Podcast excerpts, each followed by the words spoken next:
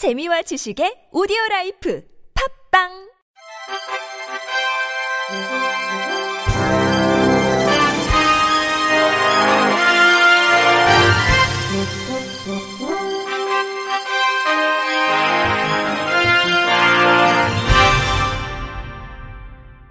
청취자 여러분 안녕하십니까? 10월 17일 수요일 KBRC 뉴스입니다. 특수학교 종사자에 의한 장애 학생 폭행 사건이 이어져 사회적 파문을 일으키자 장애 자녀를 둔 학부모들이 청와대 차원의 대책 마련을 촉구했습니다.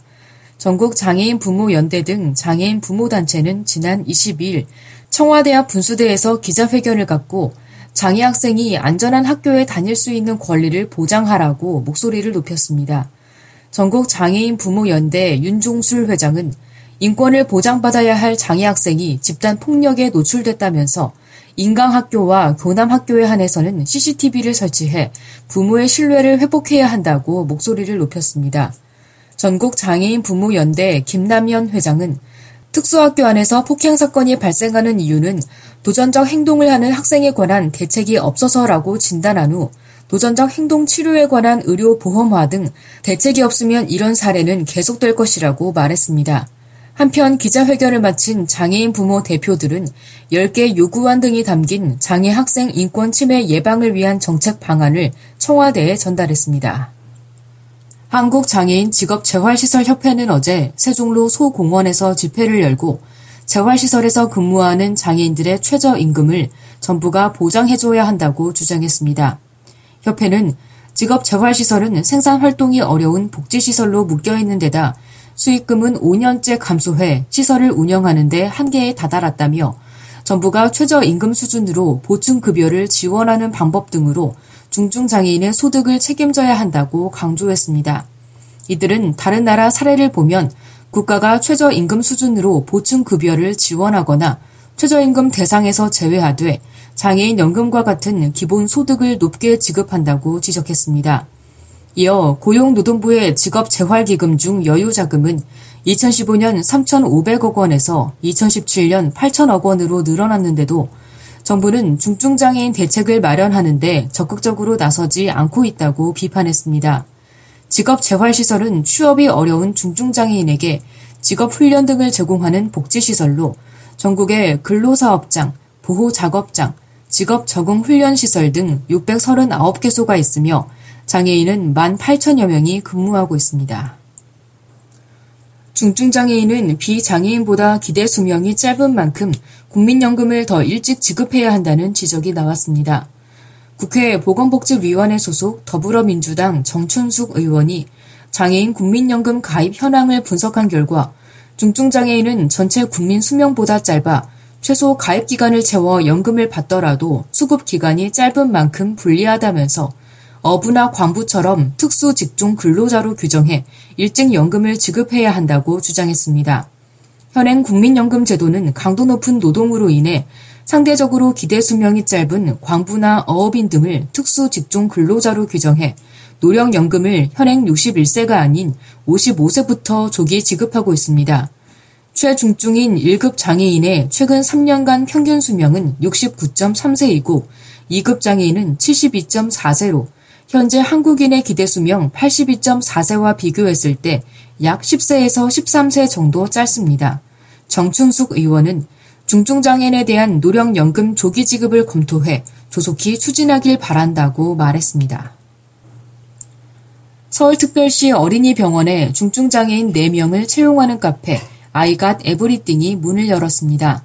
아이갓 에브리띵은 한국장애인 개발원이 전국에 마련한 중증장애인 채용 카페로 지난 2016년 10월 정부 세종청사 교육부 동에 1호점을 개점한 이후 27개 매장에 92명의 장애인이 채용됐습니다.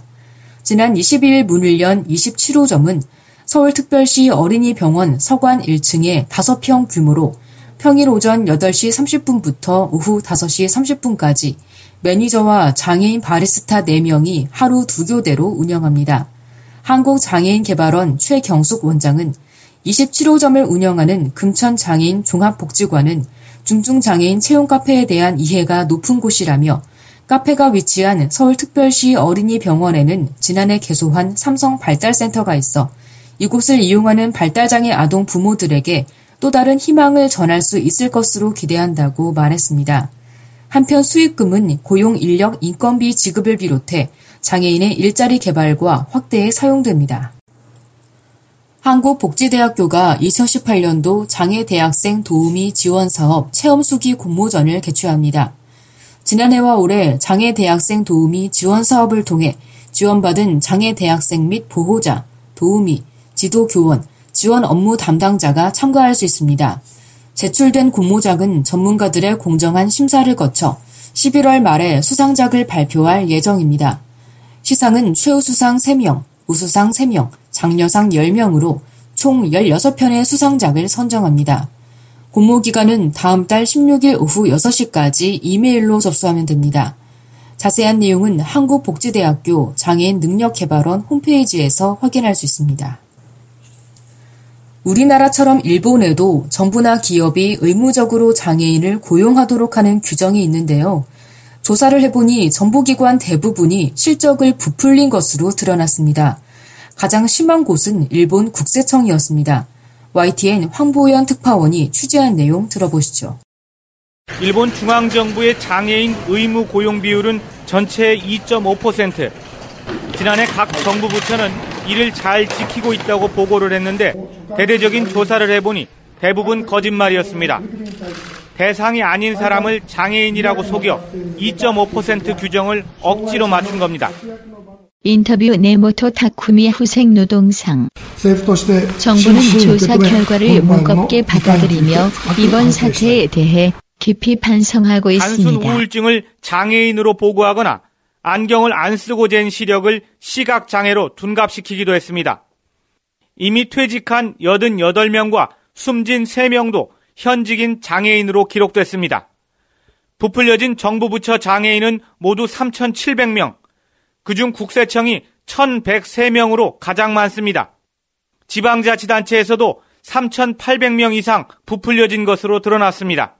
인터뷰 마스이 간 장애인 고용률 검증위원장 장애인 고용과 관련해 상당 부분 부적절한 일이 있었던 것은 너무나도 심각한 사태입니다. 조사를 맡은 검증위원회는 장애인 규정을 제각각 자의적으로 해석해 벌어진 일이라며 의도적인 것은 아니라고 밝혔습니다. 인터뷰 아베 가즈이코 신체장애인 단체 연합회장 정부 부처가 장애인 고용 수치를 메우는데 급급했다고 생각합니다. 있을 수 없는 일입니다. 검증위원회는 장애인 부풀리기에 가담한 정부 부처 등 담당 직원 처벌에 대해서는 아무런 언급을 하지 않았습니다. 일본 기업이 장애인 의무 고용률에 미달하면 한 사람당 약 50만 원의 납부금을 내야 하지만 정부 기관에는 그런 규정도 없습니다. 도쿄에서 YTN 황보현입니다. 끝으로 날씨입니다. 내일은 전국이 대체로 맑다가 차차 구름이 끼겠습니다. 아침 최저 기온은 1도에서 12도, 낮 최고 기온은 19도에서 22도로 예상됩니다. 바다의 물결은 서해와 남해 먼바다에서 0.5m에서 1.5m, 동해 먼바다에서 0.5m에서 1m로 일겠습니다. 이상으로 10월 24일 수요일 KBIC 뉴스를 마칩니다. 지금까지 제작의 이창훈, 진행의 홍가연이었습니다. 고맙습니다. KBIC